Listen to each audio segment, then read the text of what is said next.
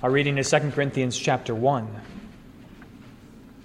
Paul, an apostle of Christ Jesus, by the will of God, and Timothy, our brother, to the church of God that is at Corinth, with all the saints who are in the whole of Achaia, grace to you and peace from God our Father and the Lord Jesus Christ. Blessed be the God and Father of our Lord Jesus Christ, the Father of mercies and God of all comfort, who comforts us in all our affliction so that we may be able to comfort those who are in any affliction with the comfort with which we ourselves are comforted by God. For as we share abundantly in Christ's sufferings, so through Christ we share abundantly in comfort too. If we are afflicted, it is for your comfort and salvation. And if we are comforted, it is for your comfort, which you experience when you patiently endure the same sufferings that we suffer. Our hope for you is unshaken for we know that as you share in our sufferings, you will also share in our comfort. For we do not want you to be unaware, brothers, of the affliction we experienced in Asia. For we were so utterly burdened beyond our strength that we despaired of life itself. Indeed, we felt that we had received the sentence of death. But that was to make us rely not on ourselves, but on God, who raises the dead. He delivered us from such a deadly peril, and He will deliver us. On him we have set our hope that he will deliver us again.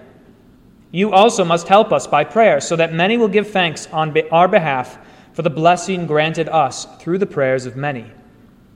For our boast is this the testimony of our conscience, that we behaved in the world with simplicity and godly sincerity, not by earthly wisdom, but by the grace of God, and supremely so toward you for we are not writing to you anything other than what you read and understand, and I hope you will fully understand, just as you did partially understand us, that on the day of our Lord Jesus you will boast of us, as we will boast of you. Because I was sure of this, I wanted to come to you first, so that you might have a second experience of grace. I wanted to visit you on my way to Macedonia, and to come back to you from Macedonia, and have you send me on my way to Judea. Was I vacillating when I wanted to do this? Do I make my plans according to the flesh, ready to say yes, yes, and no, no at the same time? As surely as God is faithful, our word to you has not been yes and no. For the Son of God, Jesus Christ, whom we proclaimed among you, Silvanus and Timothy and I, was not yes and no, but in him it is always yes. For all the promises of God find their yes in him. That is why it is through him that we utter our Amen to God for his glory. And it is God who establishes us with you in Christ and has anointed us, and who has also put his seal on us and given us his Spirit in our hearts as a guarantee. But I call God to witness against me, it was to spare you, that I refrained from coming again to Corinth. Not that we lord it over your faith, but we work with you for your joy, for you stand firm in your faith. O Lord, have mercy on us. Thanks be to God. In the name of the Father, and of the Son, and of the Holy Spirit. Amen. There's a famous thought experiment called the prisoner's dilemma. Maybe you've heard of it. Imagine that you're a criminal and you're on the lam, you and your partner, you've robbed a bank, and you get caught.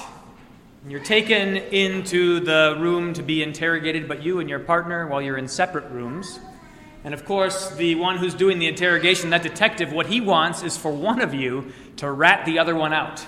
That'll solve all of his problems. If somebody will fess up, then we can take care of this no problem. As long as we have a confession on the books, we can prosecute you. And so he sits you down in the room and he says to you, Look, if you confess and your partner over there confesses, then we'll give you both two years in prison. It'll be easy. Just confess, just own up to it. If you confess and that other person doesn't confess, guess what? You can get off scot free, but they're going to jail for five years. But if you don't confess and your partner confesses, you're going to the slammer for five years and your partner's getting off scot free. What would you do? That's the prisoner's dilemma. What do you think about how much you trust your partner? That's the question. Do you trust your partner to keep his mouth shut and to not own up, to not gamble that you're going to fess up so that he can get off scot free. What are you going to do? It's a dilemma. But the fact is that it's really only a dilemma because people are so untrustworthy. It's really only a dilemma because of everything that went down in the Garden of Eden. So think back to how that story went Adam and Eve living in perfect harmony and trust with one another. The kids always giggle. We can't help giggling when it says the man and his wife, they were naked and unashamed. But that's noteworthy. They trusted each other completely, entirely. That's what paradise was. But when sin entered the world, trust was broken. But notice, first of all, that it was not trust between Adam and Eve that was broken first. It was trust between the creature and its creator, between Adam and Eve and God. And then, as a consequence of that, trust between the two of them was broken. So now they scrambled to cover themselves up with fig leaves, which we all know don't really do a very good job of covering you. They tried their best to maintain their distance, and it was all because they had broken trust with God. And then they began to think that God was untrustworthy like they were. And so when they heard the Lord walking in the cool of the evening, they hid from him. All trust completely broken down. Everybody's suspicious and skeptical all the time, even to the point where God is inquiring about what happened. And Adam says, It was that woman you gave to me. Trust broken and destroyed entirely, throwing her under the bus. What could be worse than that?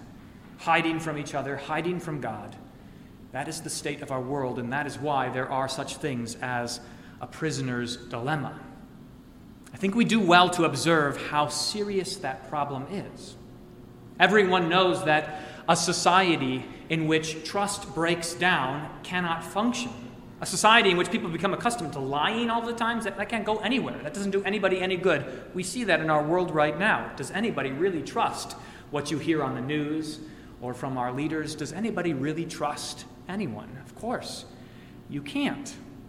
Not because anyone may be more corrupt than another, but simply because they're people. Trust has been lost. That's the state of our world. It goes all the way back to the beginning, and that, by way of this long introduction, that is what Paul is dealing with in 2 Corinthians. Remember last week, he started by addressing the Corinthians with comfort. Everything that happens to us, Paul says, to me and Silvanus, that Silas and Timothy, everything that happens to us apostles as we're planting other churches, as we're praying for you, as we're suffering, it all happens, Paul says, for your comfort. Tenfold comfort he gives to the Corinthians. I want you to be comforted. And coming out of the crisis that they had faced in his last letter, that comfort is precious. It's just what they needed comfort through Christ. Comfort that comes even in the face of affliction, which teaches us not to trust in ourselves, but to trust in God. But now, in the second half of this first chapter, Paul's dealing with a lack of trust. He had said in 1 Corinthians that he was planning to visit Corinth, and then his plans changed. He said, I wanted to stop by on my way to Macedonia and have you send me back to Judea on my way back, but I changed my mind. My plans changed. Which might seem kind of trivial. Plans change, right?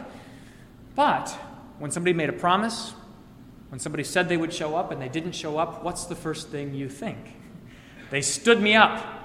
I can't trust them anymore. This is what Paul is facing. And so he says, Was I changing my mind? Was I lying?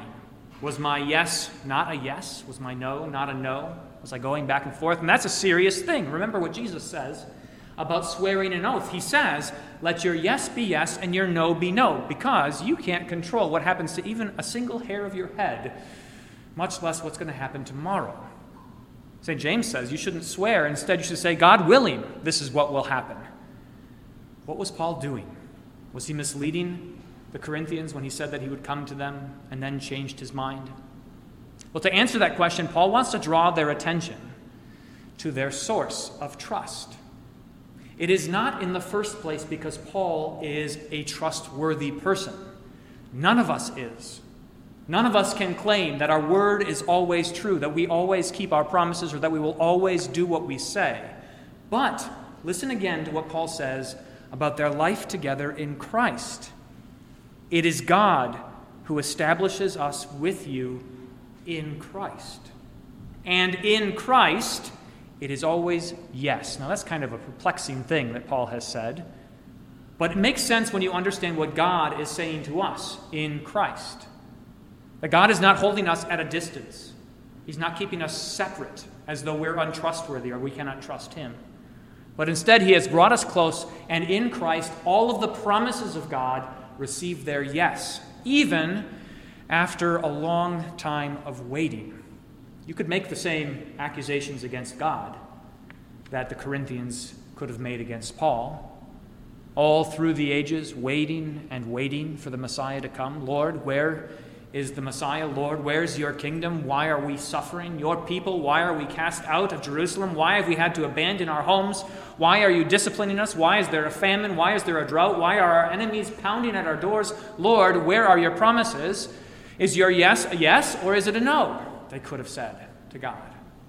But in Christ, in Christ, once and for all, the promises of God were shown to be reliable. And all of the other promises of God fall like dominoes in suit. They follow after that promise in Christ. If God has laid down the life of his Son to save us from sin and death, then there is nothing that he will not do.